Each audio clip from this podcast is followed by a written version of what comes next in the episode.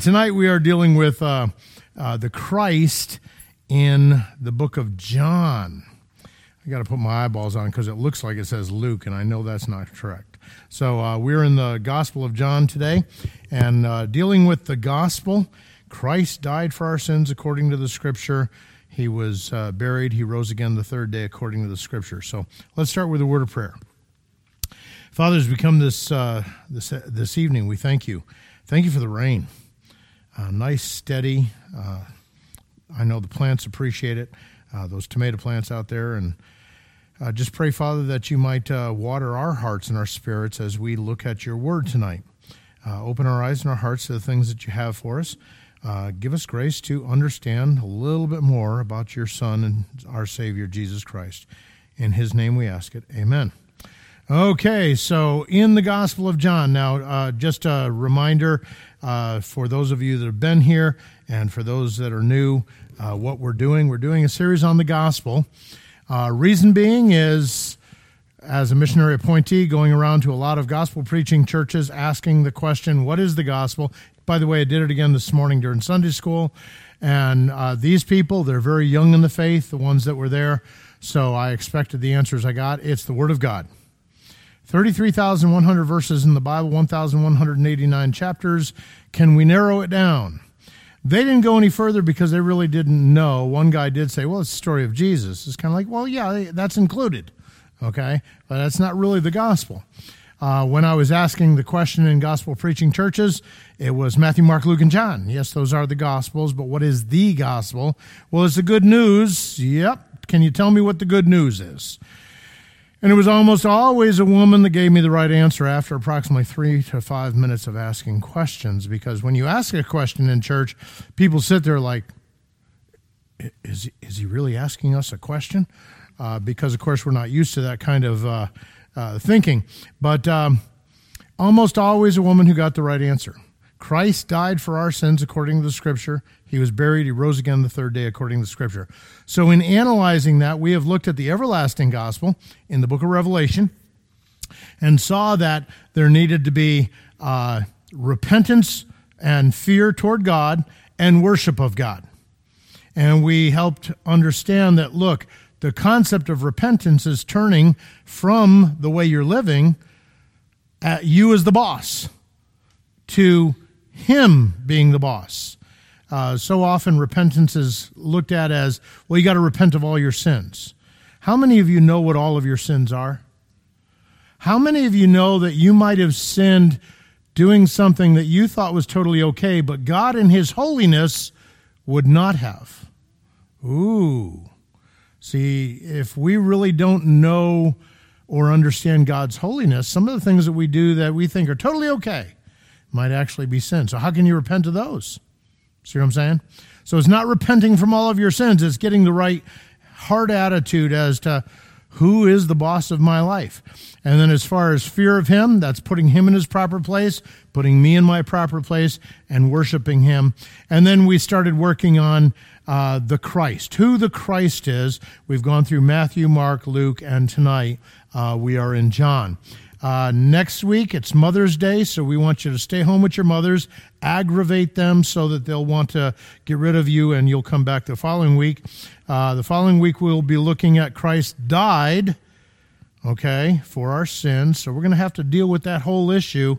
At which point, I want you to understand we may have to get a little honest with ourselves. Because for the most part, we think we're not that bad. We can point the finger at Joe Biden or the the LGBTQ. We, we oh yeah, they're uh, the pedophile. Oh, oh yeah, they're really bad. But we're not that bad. And I'm forewarning you so that when you come, if you're going to be offended, you're going to have to talk to God, okay? Now, I might deliver it in an offensive way. We're going to try not to. But the message is offensive. Imagine that. I'm going to imagine you. okay. All right. So let's get on with our notes here. Notice the purpose of John's gospel. John presents Jesus as the Christ, the Son of God. Uh, that is found in uh, John 20, 31, and we will uh, deal with that verse a little bit later. Uh, so, being the Christ, the Son of God, he is the second person of the triune Godhead. Uh, you'll notice I got a little dash there. Uh, did not the, the first verse that comes to my mind is Daniel chapter 7 and verse 14, where you have the Ancient of Days, and then you have one like the Son of Man comes in, and he sits on the throne, which means he's in charge. And so you have a second God? No, you have the second person of the Godhead. And uh, also, letter B, he is co equal, co eternal with the Father and the Spirit in John 1 1. In the beginning, the beginning is when God creates. Before the beginning, there is no time because there is no matter. So when matter has been created, in the beginning was the Word. And the Word was with God, and the Word was God. And the idea of the Word being with God, he's in this face to face relationship with Jehovah God. Okay? And so uh, he is also God. So he's co equal, co eternal. Uh, when we think of Jesus, we kind of see the Jesus of the Gospels and forget that according to Philippians chapter 2, he laid aside the kenosis is the theological term coming from the Greek word, but he laid aside the voluntary use of his non communicable attributes. What on earth does that mean? Well, if something is communicable, it means it can be passed from one to another. Communicable diseases, things like that. Uh, non communicable, uh, communicable characteristics are the things about God that is not something we can participate in. God is love. Can we participate in love? Yes, that's a communicable attribute. God is omnipresent. Some of us may be working on that, depending on our diets, but we cannot be omnipresent. That's a non communicable attribute. So when Jesus is here as a man, he is not participating in his omnipresence voluntarily. It didn't, it's not as though he didn't have it, he didn't use it. Same with his omniscience or his omnipotence, his all powerfulness. When he did a miracle, he was fully dependent upon the Father, using the power of the Holy Spirit to bring about what the Father's will was in that situation. Okay? So he is co equal and co eternal, even though we see him as a quote unquote lesser than. No, he's not lesser than. He's fulfilling a role that brings about salvation. Letter B, contrast with the synoptic gospels. 90% of the Gospel of Mark is found in the books of Matthew and Luke. Okay? Uh, the, the three are called the synoptic gospels, meaning a common perspective. In other words, it tells many of the same stories. Sometimes, in telling the stories, uses exactly the same words. It's almost like Peter is dictating to Mark, here's what we want to write in the book. And then Matthew comes along a little bit later and says, Ooh, yeah, I got to include that. It's kind of like, how do you say that again? And he writes it exactly the same way. Now, sometimes it's written from a different perspective uh, give you an example uh, Bartimaeus the blind man. How many blind men were there in that story? One gospel says two, and one gospel says one. In the gospel that talks about the one, it gives you the name. In the gospel that talks about the two, same story, same location, doesn't give you a name. Interesting. Okay? But many of the stories are written, the same stories are written in all three Gospels. Uh, Notice uh, letter B, presentation of Jesus' ministry.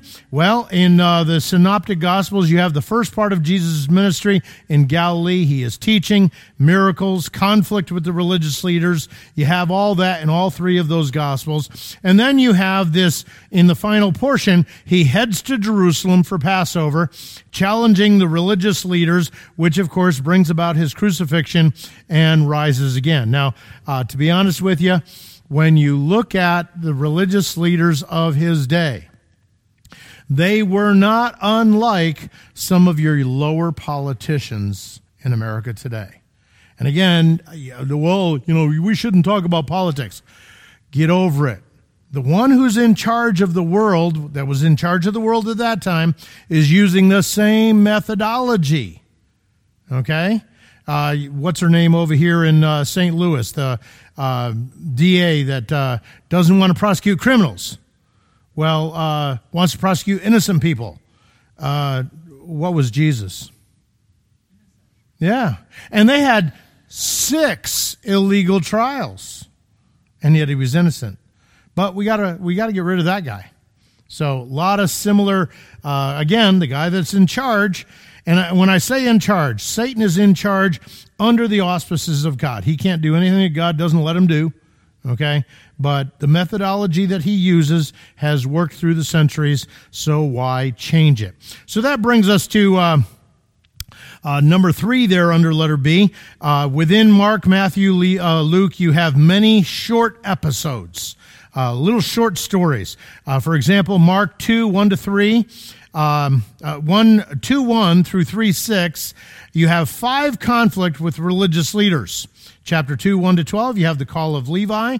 Uh, chapter 2, verses 13 to 17. By the way, the reason why that's a conflict with the religious leaders, Levi is a tax collector He's called Matthew later on.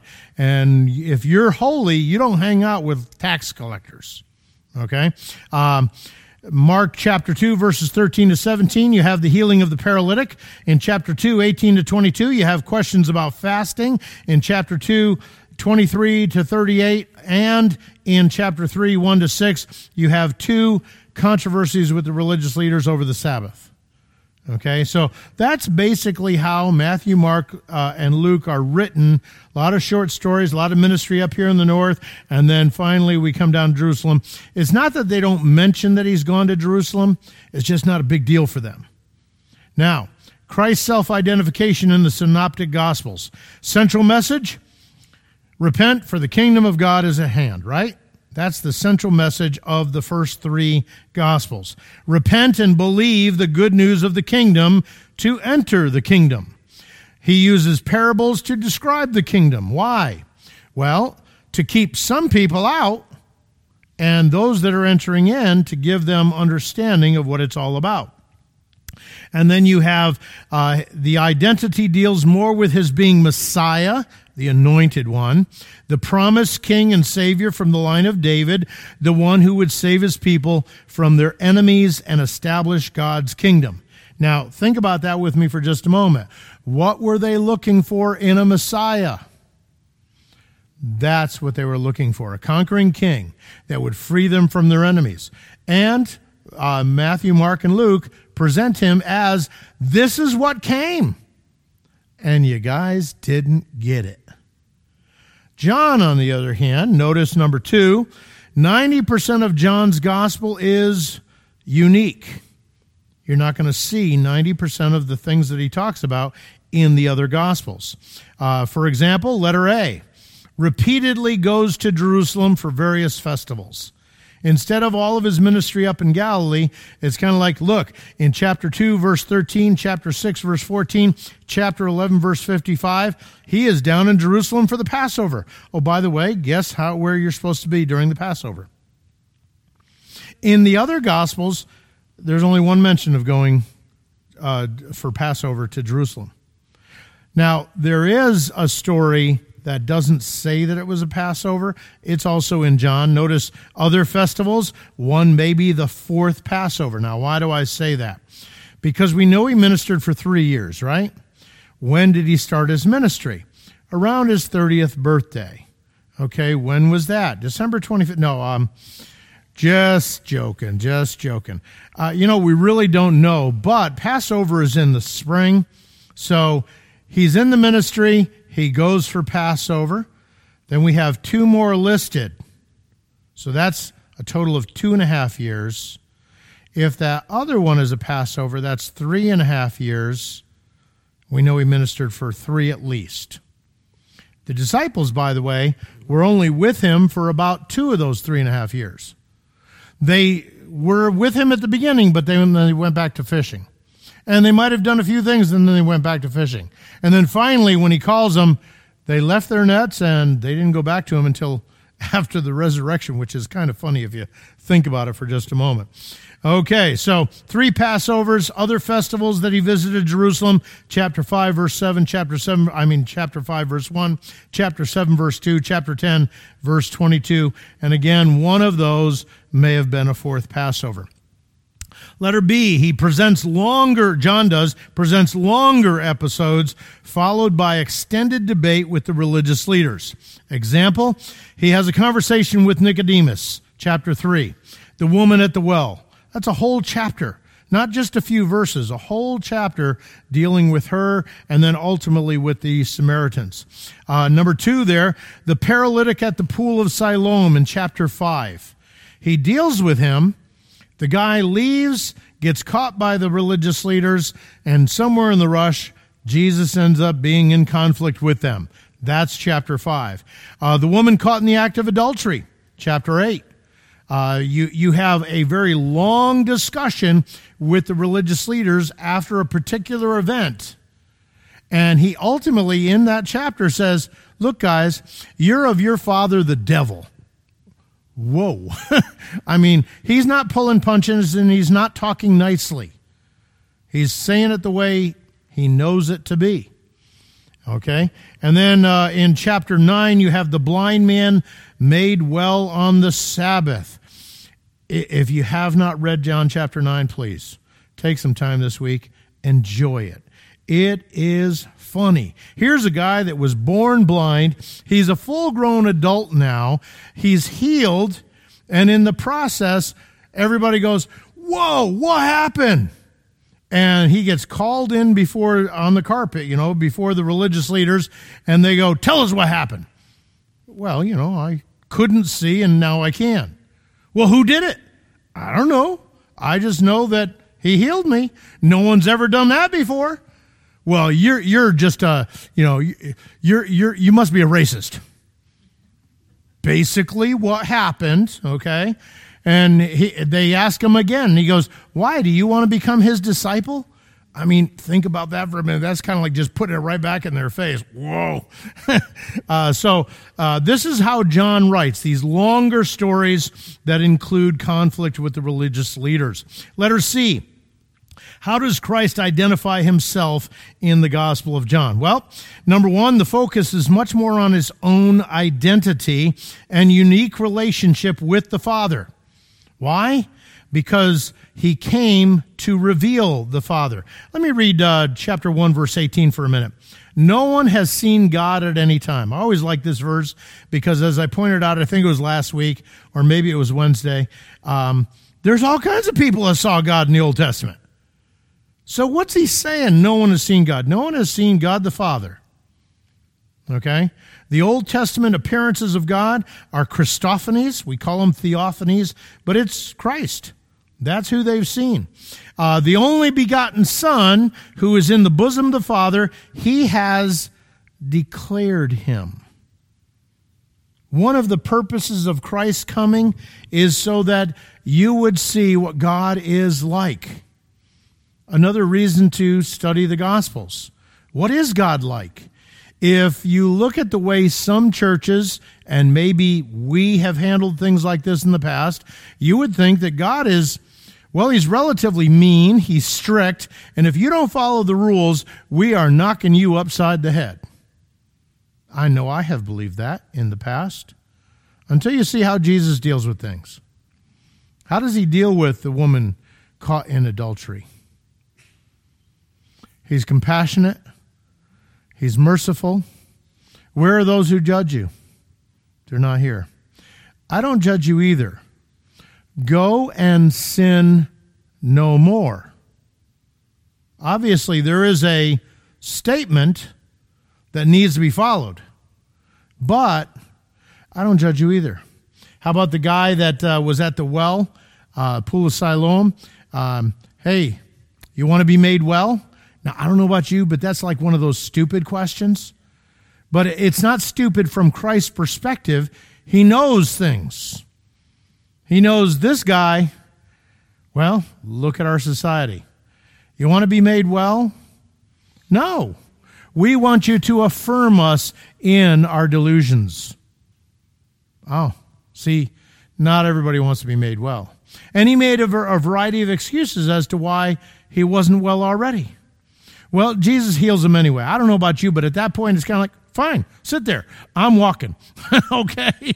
But again, that's me. Uh, thankfully, it's not Jesus. Okay. But um, he heals him. And the first chance that guy gets to get Jesus in trouble, he's all about that. He gets caught carrying his mat on the Sabbath.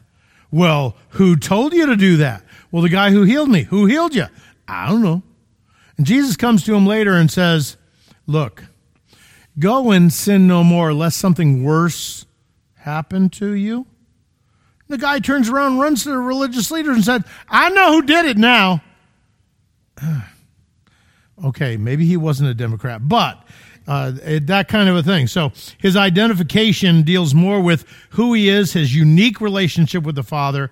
Notice number two, salvation comes through knowing the Father through the Son. John 14, 6. I'm just absolutely amazed. See some of these TikTok videos where Jesus never said he was the only way to get into heaven. Let me see. Jesus said unto them, I am the way, the truth, and the life. No one comes to the Father except through me. So, question for you Where's the Father? He's in heaven. So, what's the only way to get to heaven? Through Jesus. it's hard to read sometimes. so, uh, notice in the Gospel of John, there are no parables. The focus of his true humanity and true deity is what uh, John concentrates on. Uh, he con- uh, he points out that he's the eternal Son. Five nineteen, and Jesus answered and said to them, "Most assuredly, I say to you, the Son can do nothing of himself, but what he sees the Father do. For whatever he does, the Son also does in like manner." 530 i can do nothing of myself as i hear i judge and my judgment is righteous because i do not seek my own will but the will of the father who sent me. 638 for i have come down from heaven not to do my own will but the will of him who sent me. Uh, 828 then Jesus said to them, When you lift up the Son of Man, then you will know that I am He, and that I do nothing of myself, but as my Father taught me, I speak these things. 1038. But if I do, though you do not believe me, believe the works, that you may know and believe that the Father is in me and I in him. 1249 For I have not spoken on my own authority, but the Father who sent me gave me a command what I should say and what I should speak. 1410 Do you not believe that I am in the Father and the Father in me? The words that I speak to you, I do not speak on my own authority, but the Father who dwells in me does the work.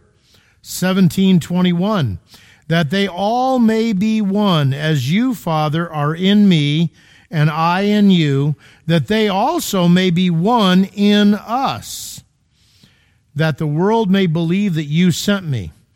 I, uh, verse 23, I in them and you in me, and they, that they may be made perfect in one, and that the world may know that you have sent me and have loved them as you have loved me. Whole point being is, he's the eternal Son. He keeps on referring to God as Father. The only time in the four Gospels that Jesus does not refer to God as his Father is when he's on the cross. He has taken sin upon himself and he says, My God, my God, why have you forsaken me? That's the only time. Every other time, even talking to his disciples, your Father in heaven, teaching them to pray, Our Father who art in heaven. My Father sent me. My Father does this. I do what He tells me to do. That kind of thing. Okay, and also not just the eternal Son, but the Word. Now, the word word, logos, is dealing more with the concept of relating an idea. So in 1 1, in the beginning was the Word, and the Word was with God, and the Word was God. We see in 114 that the Word became flesh and dwelt among us. And we have seen his glory, the glory of the only begotten of the Father, full of grace and truth. So again, his job to declare the Father, the word, the concept of him being the word is he is relating an idea of what the Father is like through his life. Okay? And then, of course, notice the last point there God's self revelation. Chapter 1, verse 18, I already read to you. Chapter 14, uh, verses 7 to 9, it says, If you had known me, you would have known my Father also. And from now on, you know him and have seen him. Philip said to him, Lord, show us the Father. Now, I don't know about you, but that's kind of like talking to a kid, right? Uh, Jesus says, You know him and you've seen him. Can you show him to me? Like, where is he in the room kind of thing? You can just imagine a kid doing something like that, but this is a full grown man. Show us the Father, and it is sufficient for us. And Jesus said to him, Have I been with you so long, and yet you have not known me, Philip? He who has seen me has seen the Father. So how can you say, Show us the Father? So you, you see there, Jesus is God's self revelation. Okay? Uh, that brings us to letter C, John's purpose. John chapter 20 and verse 31. To provoke faith in Jesus, resulting in eternal life. He says in John 20, 31, that you may believe that Jesus is the Christ, the Son of God. The purpose in believing that is that believing you may have life in his name. Uh, one of the things I pointed out in our Hebrews passage this morning is within the gospel, there, there's the negative side of the message. Look, if you don't put your trust in Christ, who he is, what he's done, there's going to be a judgment. It is appointed on a man once to die, and after that, the judgment. The positive side of the same message is look, if you put your trust in the Lord Jesus Christ, you get to enter into a relationship with the living God whereby, yes, He forgives all of your sins. Yes, someday you get to do a layover in heaven. But what's more important than that is you get to watch Him work in you and making you more like Jesus Christ and through you to help others come to know Him too. And then someday, after the layover in heaven is over, we get to come back here and reign with him forever. See, we, we want to talk about, well, if you just believe in Jesus, you get to go to heaven. That's kind of like if you just believe in Jesus, you get to go to Atlanta and sit there for 12 hours. That's what heaven is. Now, how long is it going to be? Well, I know it's going to be at least seven years. But after that, we're coming back. Don't get too hung up on heaven. It's a nice place to visit. Was that? You might want to live there? Well, actually, heaven's coming back here. So you will be living there here. okay. So that brings us to number two how John serves his purpose, both found in John 20, 30 and 31, and 21, 25. Uh, it says in uh, John 20, uh, 30, and G- truly Jesus did many other signs. Okay? John 21, 25 says that there were also many other things that Jesus did, which if they were written one by one, the world itself could not contain the books that would be written. You know, people struggle with Man, 66 books in the Bible, four chapters a year, I mean, a day just to get through the Bible in a year. That's really tough. Imagine if they wrote everything that Jesus did. You wouldn't be getting through the Bible in a year. you know, you got someone like Shirlene Bagley that uh, will read the whole Bible in about 70 days. And if you think that's impossible, that's like 25 chapters a day. That's not really hard. It just means you have to be dedicated to 45 minutes a time reading. Okay? But again, if this was all written down, Shirlene wouldn't be getting through it either. Okay? Even at 25 chapters a day. Okay. Uh, notice, uh, truly, Jesus did many other signs, letter A. Number two, in the presence of his disciples. Uh, see, Jesus did things to help people, but the people that he needed to prepare for what was coming, his disciples. They needed to see who he was, what power he actually had, understand the teachings that he taught, so that when they took over, they had it. Now, they still needed the Holy Spirit. All you got to do is read Acts chapter 1, and you can see they were still missing a few things. But once the Holy Spirit came, they were ready to go, and they turned the world upside down. Uh, and then, of course, number three, which are not written in this book. Jesus did many other signs which are not written in this book. In John, but these are written, it says. In John, he covers seven signs that John wrote about to prove Jesus' person. Number one, you have the turning of water into wine, chapter 2, verses 1 to 11. You can talk about the concept of, well, he's the creator, okay? But there's more to it than just that. Okay? But that is one of the signs. Another sign, the healing of the royal official's son. Now, the royal official. Uh, I'm not sure. I'd have to go back and look in chapter 4, verses 46 to 54, um, because he, he does something for a centurion at some point. And the centurion is not a Jew. So whether or not this is the centurion or not, I'm not sure. But uh, he does something for someone beyond uh, Israel. We do know. Number three, the healing of the disabled man in John chapter five, verses one to fifteen. That's the guy that ended up uh, telling on him a little bit later on in the chapter.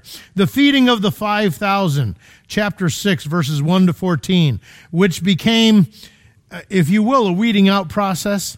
You know, all churches they want to grow numerically spiritual maturity wise.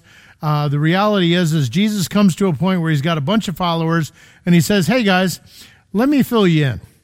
If you don't eat my flesh and drink my blood, you can't be with me. And they all went, Gross. And they turned around walked away and stopped following him. He's weeding them out. You know, the reality is, is when you look at biblical truth in the Bible, we need to remember to keep ourselves open to what God says, not put God in a box and think, this is how it works. Because as soon as you do that, I promise, he's going to turn around and get outside of that box, and you're going to sit there and say, Now, wait a minute. Now, who, who's the boss? Him or us? Just something for you to think about there. And then you have walking on the water in chapter 6, verses 16 to 21. Uh, another wonderful story when you think about it. Peter says, That's you, Lord? Tell me to walk on the water. So Peter gets out of the boat because Jesus said, Come on. And what happens? It's kind of like raising kids. He gets out a little bit, he starts looking around. Oh, man. And he starts sinking. Lord, save me uh, you know, the kids they they need the time, the experience to grow, so that they can uh, keep their eyes on the Lord. Uh, doesn't that sound like something we all need, right? Instead of looking at everything that's going on around us. Um, then you have the healing of the man born blind. We talked about him a little bit already. And then the raising Lazarus from the dead in chapter 11, verses 1 to 43. So those are the seven signs that John uses to prove that Jesus is the Christ, the Son of God. He also, in the Gospel of John, presents the seven I ams. The seven I am sayings of Jesus. Number one, chapter 6, verse 35 I am the bread of life. Uh, last Sunday, when I spoke, I talked about the manna. And Israel got to eat that manna for 40 years. And what was one of their complaints? Got to eat manna again. It's kind of like, you know, it's kind of bland, a little bit of coriander seed, but ugh, can we have some meat? Well, Jesus is our manna. The Word of God is our manna. And how many times have you read through the Bible? I'm not asking for an answer at this point. I want you to think about it. Well, you know, I, I've read the whole thing, and it gets old after a while. Okay, you Israelites. Just saying. Uh, but Christ is presented, the scriptures are about him. The more you learn from the scriptures, the more you understand about God. the harder it is to put him in a box, by the way. Okay? Just something to think about there. He goes on to say, I am the light of the world in 812 and 9 5. He goes on to say in 812, If anyone follows me, he will not walk in darkness, but shall have the light of life. Now, now notice, uh, not only there, but in John chapter 1, verse oh, 4, I think it is, light and life are equated, are put together in a couple places in the Gospel of John. If you're following Jesus, you will not walk in darkness. Doesn't mean you're not going to have your failures, but you will have the light of life. Life inside of you coming, springing up like a, a well, and that is going to be light. The more we have it going in, the more it shows in our life, and the more people are going to see that guy is a little bright this week. You know, I'm not talking about smart, I'm talking about his life is shining. There's something different about him. I want to know. And they come and ask the question. Um, he also says, I am the gate for the sheep. Uh, use the word gate there. He, I think in some versions it says, I am the door. Uh, the sheepfold is where the sheep are secure at nighttime from all of those things that might kill them and eat them, or from robbers that would steal them. And the shepherd would sit right in the doorway. So, in order to get his sheep, you had to go through him. Well, who's going through Jesus? You know what I mean? So, he is the gate to the sheep, he's the one that keeps us secure. He is the good shepherd. John chapter 10, verses 11 to 15. The gate of the sheep was John chapter 10, verses 7 to 11. Uh, I am the resurrection and the life, chapter 11, verse 23 through 26. Another one of those great stories uh, where, excuse me, if you follow the story along from the beginning, by the time Jesus gets notification that Lazarus is sick, he's already been dead. And then he waits a day and then takes a day to travel, gets there. He has been dead for four days. Now, in the Jewish mindset, the soul leaves the body after three days. Decay has set in. There is no chance of revival. And what does Jesus do? I'm the resurrection and the life. Yeah, I know. Someday, you know, we're all going to be back together again. That's the one sister. And then he goes to the second sister, same thing. He goes, Watch this Lazarus, come forth. Boom! He comes bouncing out. He's wrapped up like a mummy. Probably learned that, by the way, when they were down in Egypt. You know, when people talk about Jesus, he was wrapped up like a mummy, had all kinds of spices that would have hardened and left the case around his body there, almost solid. And when they went to look for his body, what happened? Well, the napkin that's wrapped around his head is neatly folded over here on the side, but they got to see that hollow encasement.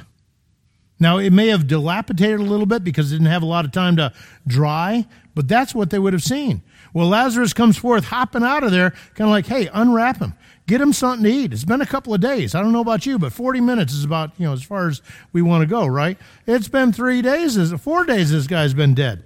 So, raising Lazarus from the dead, um, the resurrection and the life. Number six, I am the way, the truth, and the life in John 14, 1 to 6. Number seven, I am the true vine in uh, John chapter 15 and verse 5. Well, 1 to 5, you could say. He goes, I'm the vine, you're the branches. And then he says, Stay connected, eat that manna, uh, be fully dependent upon me, and then you're going to bear fruit. I got this, God. I can do it. No, you can't. Abide in me. Stay connected. I'm the vine, you're the branches. And then, if you want to get technical, a plus one I am. In uh, John chapter 8 and verse 58, he says, Before Abraham was, I am. Now, notice the uh, tense of the states of being. Before Abraham existed, I have always been, is basically what he's saying. That's an I am if you want to think about it, okay? All right. Uh, reminding you, of course, of Moses, where he says, Who shall I say sent me? I am sent you. I am that I am, and he's not eating spinach. That brings us to the book of glory. In chapters 13, 1 through 20, 31, we have a variety of stories that are either uh, enhanced compared to the other gospels or are put in here and they're not in the other gospels. First of all, the Last Supper. Now, the Last Supper is talked about in the other Gospels, but in this particular version, you have the washing of the disciples' feet. Uh, chapter 13, verses 1 to 17, you have the prediction of denial and betrayal. Uh, before this night ends, uh, you're going to deny me three times. Uh, all of you are going to be scattered, and one is going to be the one that actually turns me over to the religious leaders. You have in chapter 14 through 16, uh, Jesus' farewell address to the disciples with a focus on the promise of the Holy Spirit. Now, because of my study, I want you to understand something. We take for granted the concept of the Holy Spirit dwelling in us. When you look at the Old Testament, the Spirit came upon people. They did what they were supposed to do. He left. Now, he may have stayed. The Bible's not really clear about that. You have a figure like David. David committed adultery, killed the woman's husband, lied about it for nine months. When he finally repents, he says, Take not your Holy Spirit from me. We like singing that song, right? God doesn't take his Holy Spirit from us. Now, the power that we have access to to live the life that God wants us to live? Ah, that's another thing. If you're going to be a dirty vessel, you're going to grieve and uh, quench the spirit, well, then chances are you're not really going to be living the victorious Christian life that God wants you to live. But the spirit is different in this age than he was in the old. Uh, uh, Jesus says to the disciples, He is with you and he shall be in you when we go to Romans chapter 8, we see that if by the Spirit you put to death the deeds of the flesh, you will live. The concept in the context is you're going to be experiencing eternal life. It's the same as being filled with the Spirit. What's the first thing you see after be filled with the Spirit? speaking to yourselves in psalms and hymns and spiritual songs, singing and making melody in your heart to the Lord, giving thanks always for all things, submitting yourselves one to another in the fear of Christ. Do you go around saying, Ooh, I'm supposed to be singing to myself in songs and hymns? No. When you're filled with the Spirit, you can't really help it. You got a song in your heart and you're just, yeah, baby. Or if you're talking to someone about Christ, you're teaching and admonishing. Uh, you're thankful for what goes on in your life when you're filled with the Spirit. You're not trying to be thankful, it's something that happens. Now, take that and apply it to the rest of the passage through chapter 6, verse uh, 8 or 9, I think it is. And you're going to realize, wives, you don't need to submit on your own husbands. Husbands, you don't need to love your wives like Christ loved the church you need to be filled with the Spirit. The Spirit's important. If you are not doing what God has called you to do in cooperation with Him, it is not a good work. And we've been saved unto good works, right?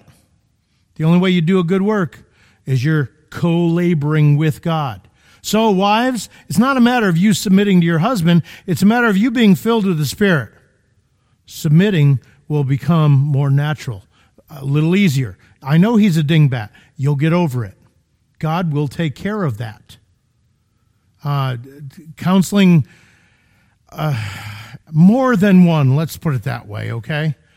In, in 1 Peter chapter 3, he starts out by talking to women whose husbands don't obey the word. Any of you ladies know any of those guys? Okay? We have our issues. All of us do, but we know that men do, right? So, how are you going to get them to change? It says, that he may be won without a word. The idea of him being won is not coming to the Lord, though that may happen. It is to get him to understand this is something he ought to be doing. And it doesn't mean you can't say anything, but ladies, what happens when you say something about your husband's bad habits more than once? Uh, sometimes there's the shift of blame, yes. But normally, men are just dense enough that if you, excuse the expression, nag us, we will dig in our heels. So what are you going to do with a guy like that? It says in 1 Peter chapter 3 verses 1 to 6, ladies, concentrate on being who you're supposed to be. Walk with God. Hope in God. Trust him to knock your husband upside the head if that's what it's going to take. Yeah, but wait a minute. I might have to go through that with him. Uh huh. You signed up for it when you said I do. Okay. Sorry. and some of us are just dense enough that uh, you may have to go through a little bit of it. But the reality is, is that's how husbands are changed. God changes them. Okay? But again, how are you going to do that? You got to be filled with the Spirit. Because if left to yourself, can I promise you, you're going to be frustrated because men can be frustrating. Hey, guys, you want to love your wife like Christ loved the church? Walk in the Spirit. Yeah, but you don't understand my wife. Yeah, but I got one. I understand. I understand. okay. The the reality is is it comes much more naturally when we're co-laboring with God to do what God has called us to do. Okay? So the promise of the Spirit is a big deal. All right? That brings us to letter C. Jesus' high priestly prayer in uh, John chapter 17. You don't see this anywhere else. But if you read through it carefully, we have a definition of eternal life. We have uh, Jesus talking about the unity of the body, that we are one. Yeah, but I don't like some of those people. I totally understand. That has nothing to do with the price of beans in China. You're all in the same body and you're to love one another. Why? Because that's how the world's going to know that God sent Jesus. Because you love someone that might irritate you. Hmm, interesting how that works. Of course, you have his arrest the trials and the crucifixion. You really need all four gospels, or maybe at least two or three of them, to get all six trials. Nobody talks about all six of them, but Jesus, I mean, John does talk about a, a few of his trials, and then, of course, the crucifixion. And then in chapter 20, you have his resurrection. Again, the other gospels talk about his resurrection. Uh, but another thing that is uh, found in John that you're not going to see elsewhere is what we call the epilogue in John chapter 21.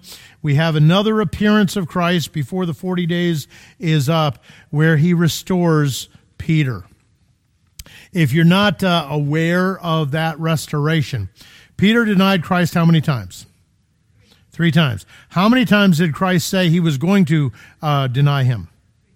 How many times did Peter say, no, that's not going to happen? probably a couple of times in there. You know, um, the reality is, is when Jesus restores Peter, and, and by the way, if you think, well, it's terrible that Peter did that, I, want you to understand something. Every time you choose sin, you're denying Christ. Not denying him in the sense of I don't know him. You're basically saying, I'm the boss of my life. Okay? You're denying that he is Lord, which is one of those things you kind of have to do to get saved, right? So we're guilty of denying him too. He comes to Peter and he says, Jesus, do you love me more than these? Now he says, do you agape me more than these? What are the these? Well, it could be the other disciples. It could be the fishing. Uh, who knows? Uh, people want to argue about stuff like that. It doesn't matter. Do you love me more than these? And Jesus, uh, Peter says, well, Lord, you know I phileo you. I have this brotherly affection towards you. That's not what I asked. I asked if you agape me. Well, I have this brotherly affection. And so Jesus says, Feed my sheep. And then he says, Peter, do you agape me? Lord, you know that I phileo you. I can't say agape because I know what I did.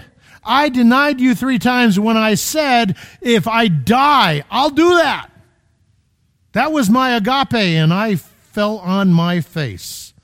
So I phileo you. Fine. Tend my sheep. Peter, do you phileo me? And Peter is kind of aggravated a little bit here. Kind of like, I lowered the expectation. And you know what God did? He said, okay, fine. Do you love me at that level? I thought I agape him, and I couldn't do that.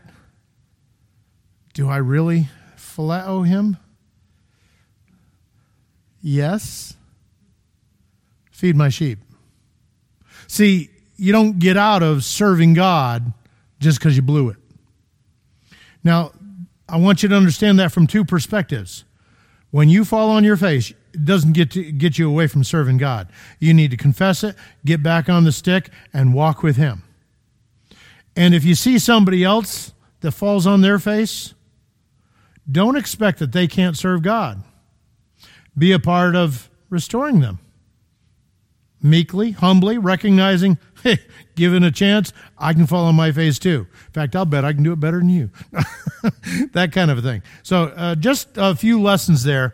Uh, so, we have another appearance to restore Peter. So, in the Gospel of John, we see where truly he is presenting Christ differently than the other three. Uh, Matthew is presenting him as the king, son of David, son of Abraham, son of Adam. He's both man and God. Mark is uh, presenting him as my servant from the Old Testament. Uh, Luke is presenting both humanity and deity, but he really emphasizes the humanity aspect of thing. John emphasizes this is God come in the flesh to fulfill what God has planned so that we might have eternal life. And if you will put your trust in Him, God will give to you that free gift of eternal life. Okay, as I said, next week, Mother's Day, stay home with moms so that they can send you back the following week. The following week, we're going to start dealing with Christ died for our sins. Okay? Let's pray and we'll let you go. Father, we thank you. Thank you for the gospel. Thank you for its simplicity. I would ask, Lord, that you might give us grace to understand these things so that as we live Christ before a lost and dying world, empowered by your Spirit, when people ask, Why are you like that? we can give them a reason for the hope that we have because of Christ. Thank you again for the opportunity. Please use us to bring others to know you. In the name of Jesus, amen.